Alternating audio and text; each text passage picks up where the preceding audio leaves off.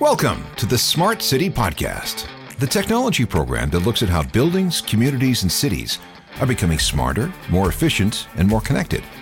We look at everything from the big ideas to drilling down to individual projects and innovative ideas that impact your day to day life. The Smart City Podcast is brought to you by Locomobi World, moving the world through sustainable, frictionless, and secure solutions. Welcome to episode 51, recorded on February 7th, 2023.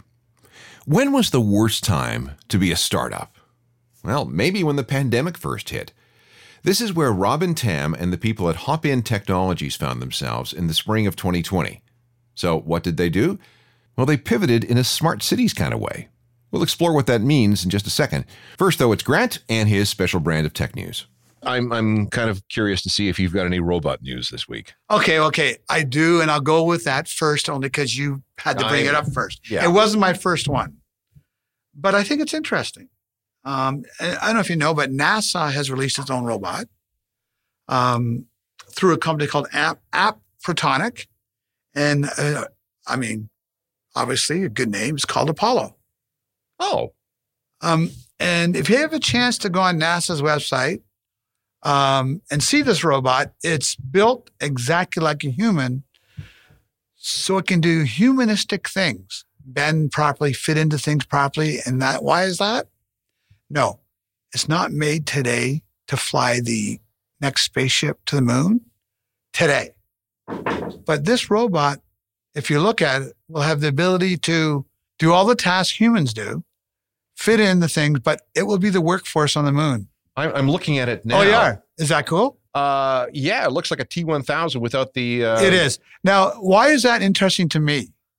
My co-founder sent the first spaceship in space with artificial intelligence, Barney. Uh-huh. So he must be so excited to see that a robot's going to be doing that.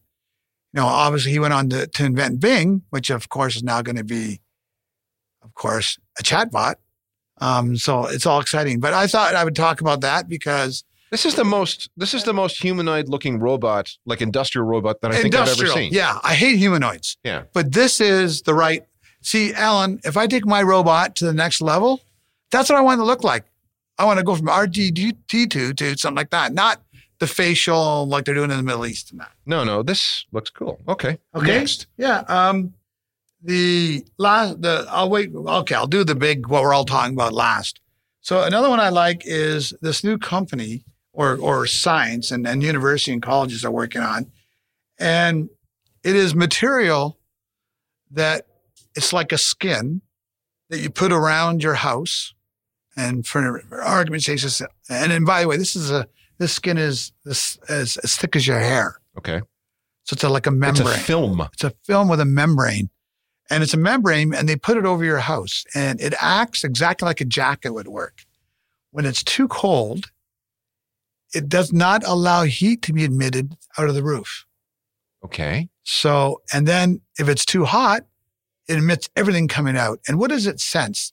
It senses human heat and sun. So it knows all the heat that's coming up. It knows, oh, all this heat's coming. I don't want to lace that in the environment anyhow. So I'm going to translate that and not let it out of the house. And the film will keep the heat in the house. It does not create heat. It preserves heat. Now, the neat part though is it is really hot in my house today. It emits all the heat out of the house up to 80%. So therefore you need less air conditioning, less all that. So it actually does this. You don't turn a switch on. It interacts with your heating system or your cooling system.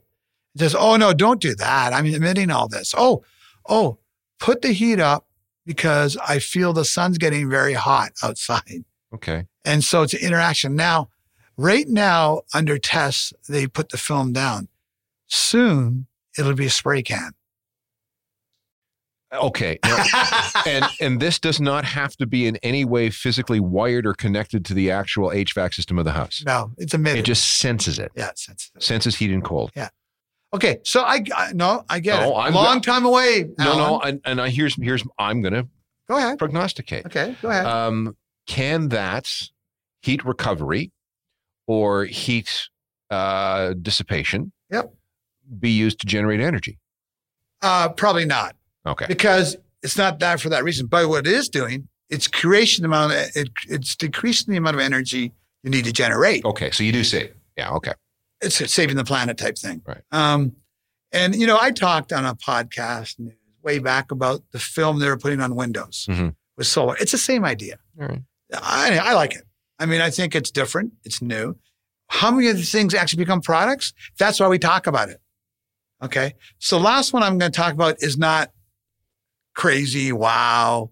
I never heard of it. Um, it's, uh, it's all we're talking about right now. And I'm getting so tired of it. And I really am getting tired of it. You're going to say chatbot. Of aren't you? course. And you know, I've talked about this how long? year ago. Uh-huh. Okay, before anyone was talking about it. Because you know, it has a lot of personal preference to me because chat, right? The way Microsoft is is partnering, um, it's it's the GPT, and people don't know. They they just they just read the buzzwords what GPT is, but essentially, rather than pronounce it for you, is taking um, text and turning it into things artificially and quickly. That's what it's doing. Without the text, it can't do anything. Okay. So, and then going to mobilize it on Bing. That's a big deal because Barney invented Bing, my co-founder. So I, I mean, when I was out with him two weeks ago, he's feeling pretty proud right now. Um, and I thought, if I have to hear that word one more time, Alan, right? I mean, you know how many emails I get a day? Thousands. And I'm asking me all about chat PT, chat this, chat that. And I said, guys, and I said this, I did say this. If you think for a minute, Google's sitting around going, oh, gee, I'm really worried. Oh my God. No, they're oh, not. Oh my God. What do they have? It's called Bard. Okay. And before that, it was Bard had a longer name, Experimental Bard, which people didn't know. It's been going on forever. But, you know, people like to hop on the media. And by the way, good reason. But just understand something. Chatbots are not new. The what they develop is great. Or, you know, a, the, the AI involved with it, and I and I agree. I, I agree with that. But understand something. Who holds all the big cards here? It's not Microsoft. It's Google. Guys, if you haven't been there, there's this company called Google that owns 70% of the world's markets data. If you think they're going to say, oh, here you go, thank you. Yeah, we're out now. I mean, so now what we have is these two mega companies, which I'm really glad to see, have created this incredible momentum that I think is scaring people more than helping people. right now because Alan? anything anything sufficiently new is scary. Oh, that you can't stop. right. Okay. Um, however, in saying that, of course, I love it and I'm excited, and we're developing it already into our stuff.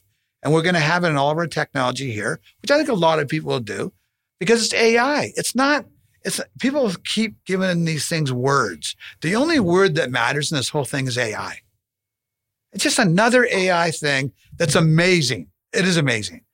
But I don't, you know, I think we have to talk about it because, um, and get people calm down. Everyone's got it. If you think it's just those two, haha, watch. Watch what everyone does. At the risk of bringing up a lot of bad memories, let's think back to the worst days of the pandemic. Many people could work from home, but what if you were an essential worker and you had to get to the job even though transit wasn't running? Robin Tam is here to explain how the startup Hopin identified and solved a problem. Okay, Robin, let's start at the very beginning. Tell us about yourself and tell us about your company. Well, my academic uh, was in business, finance specifically. Uh, I spent most of my early years working in banking as a financial advisor and wealth management. Moved around the financial industry a bit, gained some exposure with investment banks, private equity groups, family offices. Uh, you know, during this time, I, I really built a passion and, and interest for business um, and all types of businesses, industries, sectors. And I learned from all sorts of professionals, entrepreneurs, business owners, you know, people who are at a point in life where I hope to get to one day. I, you know, and I learned a little bit about how these people kind of navigated to, to where they were today, and uh, and the perspectives that you know they had in life, and they, you know on, on economy, politics, policy, markets in general, and uh, you know being in the bank, I had full access and insight into their every move, where they ate, how they bored, where they traveled, where they spent every dime and penny, credit score, assets, expenses, previous addresses, all sorts of good stuff. And uh, you know, a lot of these people, you know, once they got to where they got to, I found that they all had one thing in common was to create value, or at least find find a way to create value in, in a certain capacity. And you know how I got involved with Hopin, you know, during my time uh, previously in, in the financial industry, I and I'm going to go on a small tangent here. I think I said I was going to go on a small tangent. Okay. So so but but here it is. Um, during the time um, when I was there, this is kind of when cannabis actually was approaching legalization, and and I think a lot of us can can kind of re- remember wasn't that far ago. Um, and that's a conversation for a different day as to how that went. Uh, I'm looking at my cannabis stock. Yeah, Yeah. it is. not good, guys. you- No. oh, you're still holding them. I am still holding. Oh. I'm holding Hexo. Oh, un- Yeah. unfortunately. Okay. Yes. Uh, well, so a major pain point these guys, uh, and I say these people uh, were facing, I said people because they weren't actually businesses yet, pre legalization, right? Um, was that the banks had yet to develop an appetite to accept any sort of engagement with this industry. These people couldn't even open a bank account if they mentioned the word cannabis. Um, which is which is ironic because we're in the process of legalization. So how do you develop an industry when you know they've got no access to services? And so I started working alongside various companies who uh, some still exist today, and unfortunately some some don't, on, on guiding them on how to you know navigate the regulatory environment to ensure they were able to access banking services while maintaining compliance. Because the last thing you want to do is kind of put your money in a place where it's going to get freezed or worse, even seized. And so this is where I got a taste for startups and, and consulting. Fast forward a, a couple years, uh, I got headhunted from a, a startup consulting group to work with a fintech company that needed to build out their business development and growth strategy in the financial space. So a similar capacity, which required a component of understanding again, you know, the regulatory environment and maintaining compliance and best practices. And this is where I really got a taste for for startups, um, and it kicked off my consulting career. You know, while still allowing me to maintain my passion my passion in the finance and, and investment space. So at this time, I had already developed a fond appreciation for business, and, and like I said, all sorts of business. Quickly learned that there was good business and Bad, bad business. Yes. and um, you know, the, the one thing that bothered me the most after working through all these different capacities is that the world was pursuing growth at the expense of sustainability, and it was just extremely short-sighted, right? Um, and again, this is when I when I was introduced to Hopin. Um, they were they were just a concept at the time, an idea, if you will, and I was approached because they were looking for for seed funding. Um, so being in a financial industry, that you know, that's that's how I got engaged with them. However, I worked at an investment bank at the time where we only invested in much larger and more established organizations. But you know, I met with the team anyways because they, they had a pretty interesting uh, concept, and so everything was history from there. Uh, they sold me right off the get go. Uh, you know, during our first meeting, they they pitched me and said, "I hated my commute to work," and uh, honestly, I think I think a lot of people can relate. You know, whether you drive or take public transit, I, I think most people can relate. I mean, I, I gave Grant a call on the way over, and I said, you know, uh, hit a bit of unexpected traffic, so I'm going to get there right on time. And of course, the response to mine was whatever. Yeah. Well, why? Because we get used to it. What are you going to do? It's what we do now. It's normalized, right? Yeah. Tra- traffic Yeah. issues. It's you know, traffic is one of those things that if you are late for a meeting and you give the excuse of traffic, people go, "Oh, okay." It's done. It's it's done. actually almost Yeah. it's it's not a problem no, anymore, No, no. Yeah. Right? Which is sad actually because it should shouldn't always be. a problem. Yeah. Um, yeah. I mean, Yeah. you know, and we'll get to that because time. Sure. We value time. I think all of us do more so, to, you know, today than ever. Anyways, wor- working in downtown Toronto, uh, living in, and I live in Markham myself. Um, pr- previously, not anymore, but I was there. Um, and at that time, you know, in the suburbs. Uh, long story short, this is when I thought, all right, I, I- I can, I can really make an impact here. I, I can turn the wheel. Part, pardon my pun. You know. Um, and really generate real impactful value right in my own backyard where I lived. And these guys were based out of Markham. Um, and unfortunately, because I, I, you know, I can't invest because they were way too early stage, but I sure as hell can work with them to build this thing and uh, see how far I could take it with them. And you know, here we are today. So now you're on board, and um, yeah. So so, and I know where you're going with this. Obviously, I've been in your industry my whole life. Um, so let's look at you got you got excited. You came on board. What was the plan? And and because you said you know you you were tired of of the commutes, the impact it had not just on that, but obviously our future. Um, so tell us what you um, what you did. So you got on board, pitched you. What was the next move? Well, you know, it's at that time again we were in a low interest rate environment, and again, a lot of this stuff comes from from the background I was in. Um, so so and and if you think about startups in uh, 2019, um, give or take a couple of years, you know, liquidity was everywhere. Uh, unicorn companies were everywhere. Billion dollar valuations were everywhere.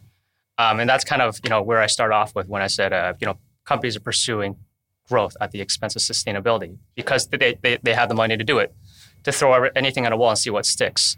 And I really, you know, and again, these guys sold me based on on what what they were trying to create in terms of value. And the first thing they said is, you know, one day we hope to contribute towards smart city growth and development. And I think that's why we're here today, right? Okay, so yeah. was that their their their original plan? That's what they wanted to do. That was their, and, and again through conversation, um, I think I think what evolved was that was eventually what became their long term vision. Because you can't you can't just come out and, and go smart city, right? You, you've it's a buzzword. Have, it's a buzzword. It's a buzzword. You got to create value. You got to create impact.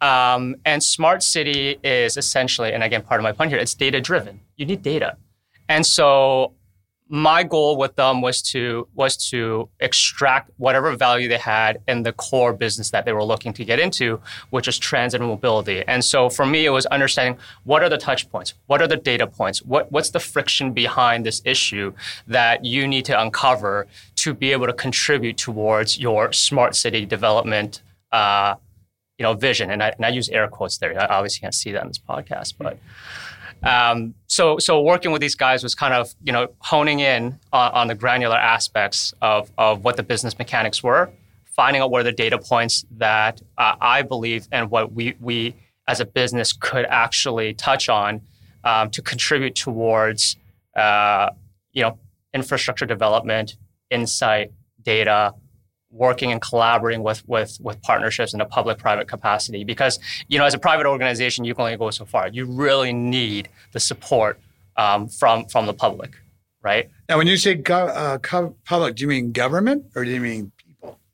They can't see you they're man, very but, different but you're, you're, smiling right now. You're so um, well, very different. go- government right? And obviously with with the support of the people. So so we needed to cater to the masses because if you don't cater to the masses the government is not going to take note of that, right? Um, you're not impacting enough people. I'd like to think this is going to be a conversation for another podcast that you know government in general is supposed to be greater good for the greatest number of people. Uh, uh, yeah, I'd like to think that that's that's still what is being pursued. And so, you know, wor- working with them and, and, and uncovering, peeling back the layers is how do we impact the greater number of people? Which, by the way, we haven't even told him what he's doing yet. No, I'm waiting for it. we're going to do that now. Okay. So, so he he gets on board. He's an entrepreneur with a group of entrepreneurs that are going to change the way mass transit and movement of people uh, is going to work to benefit everybody, and of course, same time make it a profitable, creative, uh, uh, commercial model. So I, I think probably what you want to do now is run through. And I'm sure you're not the only one that does it. Um, it doesn't matter if you are or not, because if I always like people to do it, that way it's easy for everybody to understand. So why don't you tell us what the company does, and then we can maybe lead into some cases where it's actually out there uh, operating. Yeah, I mean, you know, the company the company definitely evolved in the last couple of years. Um, I mean, again, you know, I met these guys, what, it was 2018, maybe I think 2019. So you fast forward a little bit, you know, some more, the pandemic hit.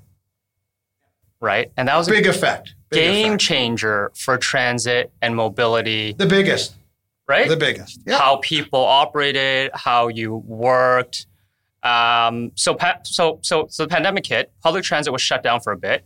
Uh, people were not allowed to congregate in public places uh, let alone a packed bus, streetcar, subway, you name it. And so the movement of people came to a halt. Yeah. Um, essential services were designated, designated, and the likes of those personnel couldn't get around. Nurses and doctors in particular were told they cannot take public transit due to what risk of transmission, right? Understandable. Um, and this is kind of where we found our niche. We first started with a couple of pilots with organizations such as uh, St. Mike's Hospital, St. Joseph's Healthcare, Mackenzie Health, to name a few. Right? Uh, to to work and, and address again, you know, we're we're in the we're in the business of transit mobility, and transit came to a halt. And we're like, oh, what?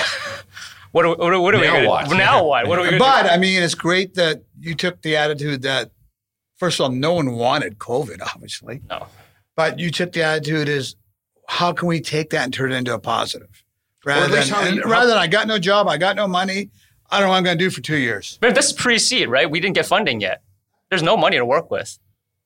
Right. So, did you address this as an opportunity or a real crisis? Well, absolutely. It was a lemon turn uh, lemons into lemonade situation, right? Um, and and and we then started a pilot with a food processing plant after we kind of found our niche, you know, in the in, in the essential and essential services and addressing them. Um, so we got into the food processing plant, which again is an es- essential service and required workers to be present within the facility.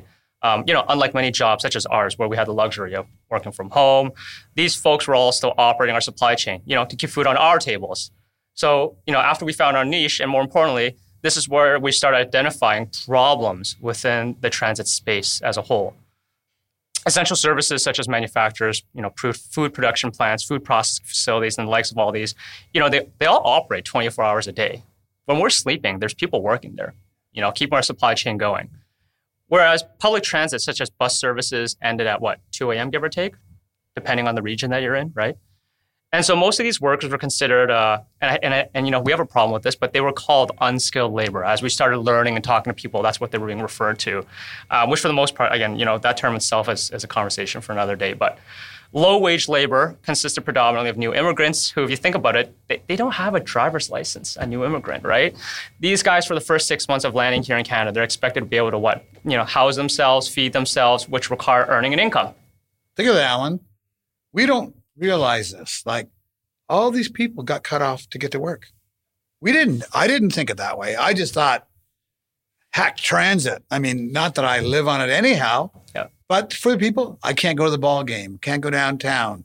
I can't take my briefcase and go to work. Not. I must Get from point A to point B to work and Yeah. like uh, these are the people who not everyone owns cars uh, believe it or not um, and, or two or more cars so i think this is a very interesting gap that, that we see and i and i'm interested So, what did you do? Well, that's exactly it. So, wait, let me just back up here. So, w- was the focus on getting essential workers to and from work during the pandemic? Yes. Okay. okay so we got So- that How did you solve that problem? So, in addition to the halt of transit, you think about tourism, Yes. borders shut, flights grounded, Greyhound out of business, Bus.com out of business, or or you know f- nearing. This is getting to be a depressing podcast Well, so far it is, yeah. It turns around. i'm only joking It turns around. this is good I'm this having is a bit of PTSD here, remembering back to those days. But anyway, go ahead. Yeah, yeah. This is a one step backward, two steps Yeah, forward type of get it, I get situation, right? Um, so yeah, you're right. This is where we identify that transit accessibility issues. You know, th- th- th- there's a problem, and and we're we're trying to address that today. So so what we found was access to transit isn't equal. There there was both an equity and equality issue when it came to access to public services such as transit accessibility, where most infrastructure, if you think about it's built around major transit hubs such as Union Station or GO stations. These stations are built around developed residential neighborhoods. These neighborhoods and housing that's closest to transit hubs are typically the most expensive, right? When, when you look at property, What's the the, selling the point? selling point is close to access to transit. Yeah. And, and that, that, that increases the value of it, right? Um, which is prohibitive to this demographic that we're trying to work with. And so we found that many of these people lived in underserved communities. And this is where our last mile solution was born. So to answer your question, you know, how do we address it? And it has since evolved to address accessibility and, and equity, but inclusion and diversity as well. You know, in addition, we're now we're now focusing our efforts towards strengthening our ESG impact. I know it's a buzzword, but it's a podcast, so we can use buzzwords, right? you have to. I think it's the law. Yeah, Yeah. I think, and then we, we thought, yeah. So so we removed you know tons tens of vehicles for every one shuttle we deploy, and, and I'm going to get there. We plant trees for every shuttle that we deploy um, to offset our own carbon footprint, with a goal to be you know net zero, and and ultimately build a platform that just not just meets the needs of today, but the needs of tomorrow, which you know then goes our sustainability impact. So you asked me how we do this. yep I spoke about tourism and the grounding and all of it. So a lot of these charter buses, shuttle companies, they were at a standstill. And so what we wanted to do was not reinvent the wheel, but mobilize idle vehicles that couldn't operate due to their industry being affected by policy. And so with these buses that were idle and, and kind of just parked in mass amounts, we decided to charter them through our app, which is which is in development today. We work with them on essentially saying, "Hey, you've got these buses, you've got drivers that need employment, and you can't move any of them because tourism is dead." We've got a whole sector and segment of people who require transit, and they can't access it because public transit is either frowned upon or also not accessible because again, it's it's it's it's done at 2 a.m um, for an overnight shift that doesn't work, or their doctors and medical professionals were being told as a workplace policy, you can't take public transit because of transmission. So you need a dedicated service. So wait, you were basically Ubering buses? We try not to use the term Ubering. I understand. Because I'm trying, we're not I'm trying to understand it. They're not rideshare because you will contract No. the whole company. But you're doing it through an app and you do it on an on demand basis. We are today. So so again, you know, we roll back time. We didn't have the app yet. Okay. Everything was manual. We coordinated. We had a, we had a what we call a solutions architect who coordinated routes. Um, we would find a so essentially what we do is identify clusters of people um, within this workplace where they live, and and what we found is a lot of people um, that work in these facilities. There, there was a pattern. There was a trend. They all lived in clusters You of know, areas. Alan, I love this. Okay, wait. I I, mean- I just want to get a, a, another clarification here. So you would contract with these plants Yeah. and places of employment. Yep. Got it. And- so, so think, think of they're doing a route and dri- taking the people to work and well, picking yeah, them up. it's it's it's kind of like what we see with with Google and Apple and everybody in the Bay Area, well, right? the, the buses. But but buses. here's my point, though. I know we're going to go through that, and I know I'm jumping, but I, I don't see a service, service dying.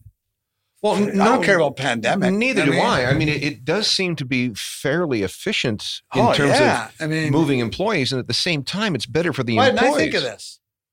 Well, What I, the I don't heck? know. Okay, sorry, Go Robin. We we just had a conversation between ourselves. Go ahead. I, I like the tangents. Okay. I think you did think about something like this. That's why you brought us here, right? Yeah. Um, I mean, you, you asked how. So how do we actually resolve these issues? What, what are the what are you know what's our solution? I mean, once once we really dove into it, you know, we started getting a lot of insight from these organizations. We we furthered our efforts. We were able to work with recruitment agencies, talent acquisition firms, staffing organizations that are meant to support HR initiatives and job placements. Right. That's this is the whole conversation. With a solution, you know, we, we developed a solution that most of them were ex- experiencing uh, that we could address is that you know engagement from employers typically had a requirement that hindered job placements there's that one line must have a vehicle right um, and what we found was that these manufacturers and facilities were located in more remote areas in fact they were located in industrial zone lands actually far away from residential neighborhoods which makes sense you know due to their environment, environmental impacts such as noise pollution Yeah, great. No, it's good for and so that. It's on, right, right? the right decision. yeah, yeah, right. Like residential, there's there's there's different. I don't want them like- next door. I mean, You don't. Neither Yeah. do they. Do you want a meat processing plant next to your No. house? No, of course Unless not. I can break in and take some meat. Uh, it's got to be good meat. A5 Wagyu, please. There you go. from Australia or from Japan. Japan. Japan. Ah, Are you that was a trick question. I had Oh, to. no, no. jeez. There's only one type. Okay, thank you, thank you. Go ahead. Um, so, so you know, this meant no no transit access. Uh, because if you recall my earlier comment, transit is built near residential suburbs, you know, for the, for ease of access and for the most part, and that means you need money. Money is that money that these people don't have, um, and you know they're working pretty hard to attain, let alone save. So I think you're starting to follow the issue now, and I think you can see where I'm going with all of this. A pretty big problem, right? Yes. we're we're trying to narrow down our focus, if you will, to working with the different organizations, as I mentioned, in a public-private capacity, because ultimately, you know, when when you're develop, when you're developing a city, when you're investing money into infrastructure, if you are a municipality or a region, you want to attract people. You know, land is is just untapped value. Your region's untapped value without people. When do you become a competitor? To The city. To transit. Um, like I'm, I'm, I'm looking at. And by the way, Yeah. good for you. I, it doesn't matter either Yeah. way. Yeah. Um, so I like that forget question. the though. TTC or Oakville or Mississauga. Um, I'm already running a deficit. Okay, I mean, They heck, all are. Yeah, I, I yeah. don't think. I, I mean, there's- I'm, there's I'm pumping tra- money in. No, I'm pumping money in like crazy. Yeah, there's not a transit company in the world that makes No, money. it, and and it's dying, and I got to get more ridership. I don't need him come along. right.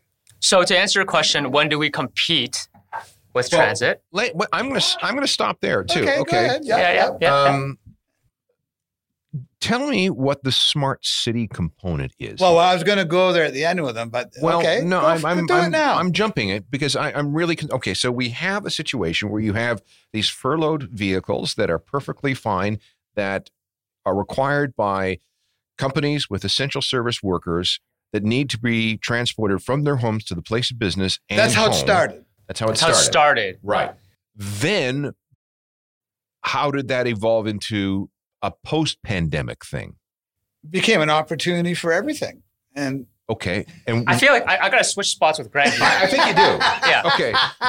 See, I'm the dummy. I've in done a lot of reading on this, guys. That's that's why I'm brought in. no, I'm- no, he's great. Um, no, no, I get it. Alan. Okay, so, so go ahead. go. Yeah. Well, so so I'll go ahead and say it first. You know, I think some people will will res- it'll resonate with. Some people may not like it, but it is Sure. what it is. I'm going to say it. Okay. If you're disrupting, you should be hoping it doesn't resonate. So all of us are sitting here right now. Um, I can say we're privileged, Yep. Sure. right? Yeah. I'm going to assume we all drove here today, or at least drove to the nearest transit station. But I'll assume we all drove here, Yes. Yep. and we live relatively close to transit hubs or lines if we really needed to. Not No. Grant, but I do. Yes. How far is it for you to get to transit, Grant? I don't know. I li- It's not even. It's not even. It's, It's not even. Yeah, okay. No. So it isn't. I'll be honest with you. Um, I live on Niagara Lake, but I live in Oakville most of my life, and um, I was very close. I lived on you know Lakeshore. I could get up to Trafalgar, but but I never took it uh, because, as you said, I didn't have to. Um, it wasn't a thought that ever entered your mind. no, no. Um, and you couldn't pay me to do it. It wasn't because I thought I could get something to do it. So I was probably not that guy you're going to sell um, until I started believing in the environment and realizing the impact I have and others have that I started thinking about it. In all fairness, okay, so so I may never get on that bus, um, but I'm doing a lot of other things I would not have done to make the environment better and encourage people to take. Well, you're entrepreneurial. Okay. You're, not, you're entrepreneurial. Your own businesses. Wait. Yeah. Let me. Let me. Okay, well, bring you this back Are you going to do something to me so, now? So no, I, I, what I'm going to say is okay. So you've got these this this plan to take furloughed vehicles. You've got it figured out, He's doing it. right? And where are we now post pandemic? Yeah, yeah. How is that He's to get evolved there. from a non app way of engaging these buses and transporting these people into why you're here today? Yeah, remember, he's got, um, they've been like any startup, they're going to take right hand turns. All the time. And so they have taken some right hand turns. Okay. And where they started was, I still think, is brilliant. Um, they've now made some focus and so on, and he's going to tell us where he's doing that. Yeah. Well, you know, my, my goal at Hop In is to reduce the gap, you know, in all the above, in, in equity and the equality issues as, as it relates to transit accessibility. You know, to make it easier for folks to get to where they need to get to, not just to survive, but to have a decent standard of living, you know, and find joy in their work without the stressors that come with it. God knows we already have enough enough problems that we deal with on a day-to-day basis, right? And what we saw during the pandemic, speaking of post-pandemic, right, uh, and now within our labor force, is a shift towards more emphasis and ultimately budget being allocated towards employee wellness programs. Yes. And again, you're following. There's there's just a slow, gradual Yeah. path to where I'm going with this. Um, people are starting to care about their staff, which, in my opinion, should be their most prized asset. Again, not their land, not their product, because without people, these are all just concepts. They're ideas. They're ink on paper. It's it's land that's unrealized potential without people. And so I asked Grant just now, right? You're, you're a business owner. You're entrepreneurial. How do you run your business without people? Don't say AI. Well, unfortunately, you don't want me to answer that No, I question. don't, because he'll just bring up robots and let's Yeah, not yeah, do yeah. that. Yeah, but So- someone's got so- to develop it. No, no, Someone's no, gotta no, no. it. And he's right. No, Right. f- first of all, You got to eat. I have always been the same with our employees. And if you talk to anyone here, they'll tell you that. Um, however, in saying that, um, there is no doubt the number one issue right now is the importance of the employee. Yes. Although it should have been that way all along. Yeah, but, it didn't. It doesn't matter the reason. The pandemic was the thing that that, that, that brought it out. Right. And, and I think that's great. When you're moving a million miles a minute, you forget things and you forget that as well. And by the way, the employees aren't all like religious and great as well. Except for Chick Fil A. Yeah, so, no, but you know what I mean. Yeah, Chick Fil A. Yeah, And- Let's not talk about them. Yeah, 'Cause I'll- but, but but you know what I mean. because I'll get I mean, both not all in- simultaneously and hungry. Yeah, and I'm now I am hungry. That's going to get Um, cut, isn't it? I'm hungry. No, no. Um, but but if you look at that, guys, um, the employee today, um, we're, we're encouraging them to be more efficient and have more time. If they don't own a car, forget it. They're not. They don't fall into that category, guys. I'm telling you, there's no way they don't fall into that category. Underserved communities, gentlemen, Okay, right? continue on. I'm following this very slowly because again, I'm the dummy. Go. That's my job. That part we won't cut out. No. So It's it's on the record. Yes. many times. Yeah. Uh, so the solution was, uh, you know, it's it's to address this issue as a whole, which is the first mile, last mile problem, and so the first mile, last mile solution. Um, we use, or you know, we we try our best to use technology to to enable people to extend their reach, essentially, to bolster talent acquisition efforts, expand hiring pools, increase employment opportunities that were otherwise prohibitive, and we've worked with communities such as you know Durham Deaf Services, senior retirement homes, healthcare organizations. They also need help right? Mhm. and when we talked about you know municipalities, we talked about city development, infrastructure. Ultimately, your goal um, as a region, city, town, whatever you want to call it, is to uh, be sustainable. And that means you know uh, it starts with money. You need to generate tax revenue, and to generate tax revenue, you need uh, transactions. You need money to exchange hands. That's how you tax, right? And so, how do you increase transactions? How do you increase more money exchanging hands? Well, you increase the number of hands within within your oversight. You want more people. And how do you attract people? You have to make it convenient, ease of access, wellness. You have to care about them. You have to think about how they operate on a day to day life, right? Um, and that's where the whole equity and equality conversation comes in because we all are striving to achieve something to get somewhere and that's the common ground we all have, regardless of where you came So, from, so you've, trying to get you've got this this great great idea uh, that's not no longer an idea. It's running. It's operating. You're moving people around. Um, love it all. Do you make money? How does anyone make money? How do we keep you in business? So we charge. Um, okay, so let me let me dial it back. When we first started, we we simply did a, a markup um, on on our solutions um, because the way these organizations charge for tourism, they had their own business model, which kind of fell apart because well, there was no tourism, and so we found a way to understand the cost of sustaining and maintaining a vehicle and the cost of having uh, well you still need a driver ultimately. So you need still need that person right? Um, and so again during the pandemic we really really tried not to be profit driven believe it or not right we, we had considered at one point i was like you know should we be offering this as a nonprofit Sooner or later, you have to. But I get it. Right? I get how you start. yeah. So so at first we were doing anything. We threw everything at a wall to see what sticks. Honestly, right? Uh, we worked with restaurants because they weren't allowed delivery. They they you know couldn't do delivery service. People were afraid to order food uh, because of the pandemic, right? And so we we went down that path of basically testing out every possible pilot and concept we can engage in to see how we can just keep our economy moving in the way we, once believed was normal. And so fast forward a few a few years after our our sliver of margins that we were adding onto these services, uh, we started developing a platform, um, multiple apps, one for the driver, one for the riders, obviously, um, but more importantly, one for the organization that we work with, one for the employers, which we consider, which we coined as the corporate dashboard, which provide transparency and insight into their staff and the mobility of them. Right? No longer did a processing plant, who, if you think about a manufacturing processing plant, these are all very structured environments. Right? Um, it's it's basically an assembly line, and so any sort of disruption in assembly line generates inefficiencies.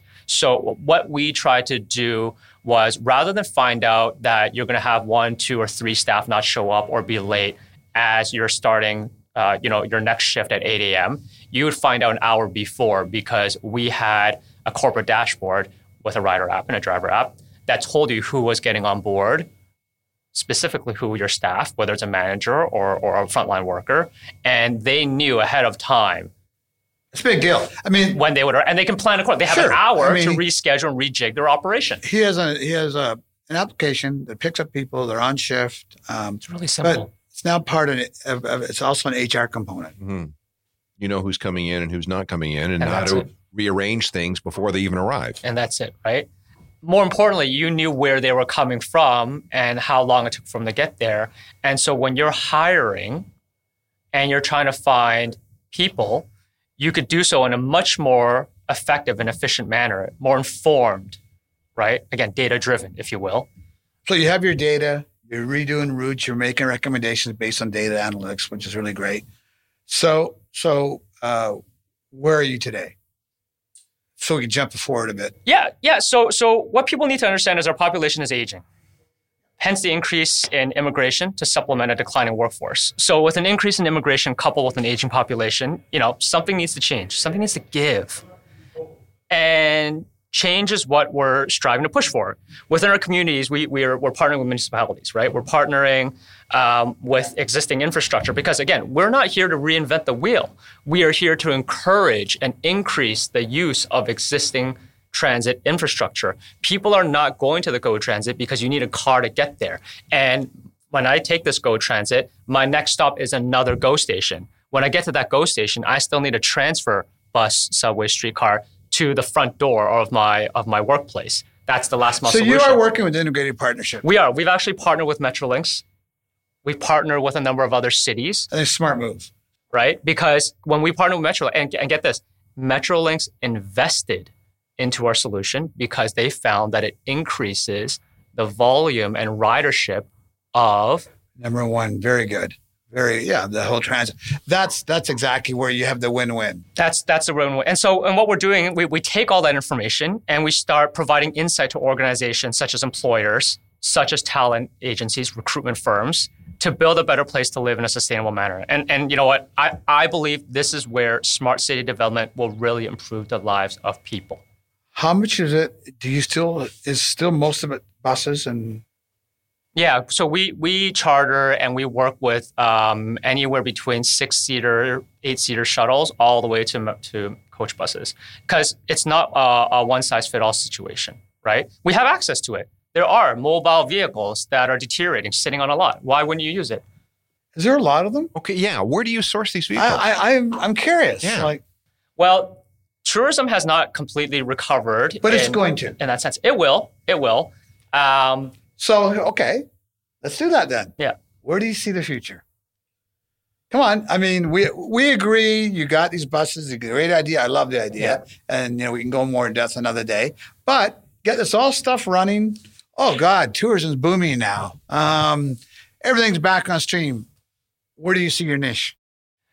I think I think data. I think what I think we hope to get to a point where we've got enough data because we've created a solution and a platform that has natural uh, Yeah. touch points. So you're going to be platform based, Platform and let everyone else run buses one day. right, Yeah, right. gotcha. It's, it's all going to get automated. We're in the process of of, of oh, geez. I mean, we're going to have autonomous buses. Right. You know that, guys. Right. right? Um, hopefully, these buses, uh, you know, we we we're in the conversation right now with a number of other organizations to to to uh, transition into EV. We have hydrogen fuel companies approaching us. Obviously, the government's pushing for it. There's grants. Let's talk about that. Um, I would think, and I'm, again, call, I won't say I'm stupid because I'm not. I'll say Alan is there you go. because he is. um, but but no, um, the um, isn't there? I mean, I would think I could go to the government and say, "Look what we're doing. Give us some money." How do you have you? I'm talking about you guys. I mean, are you getting government funding? You should be. We're, we're getting there. So we're, Okay, we're good. actually in conversations with a number of the aforementioned cities. Okay. Um, and as I, and you know, I, I didn't mention this, but the so what, we run something right called the Commuter Connect. Okay. And the Commuter Connect essentially bridges existing infrastructure that is Metrolinx with the Northumberland Manufacturer Association, the Cobourg area, because that's where a number of manufacturers. So you're up by. Cobourg. You're up by Cobourg. Yeah, that's one of what's one of our service areas. Okay. Right. Um, and and right now, Can I stop you there? yeah, absolutely. You just said something interesting. One of our service areas. So you only offer service in certain areas right now.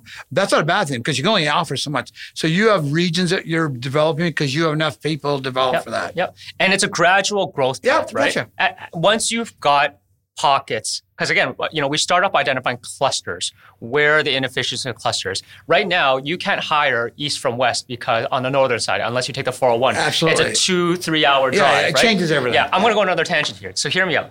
You take uh, Markham, Unionville GO station to Whitby GO station. It's Yeah. a 40, 45 minute uh, Yeah, ride. First yeah. of all, I've got to get from my door, wherever that may be, To the station. That station first. Now, if I get to Whitby GO station, there's a GM plant about a 10 minute drive down the road.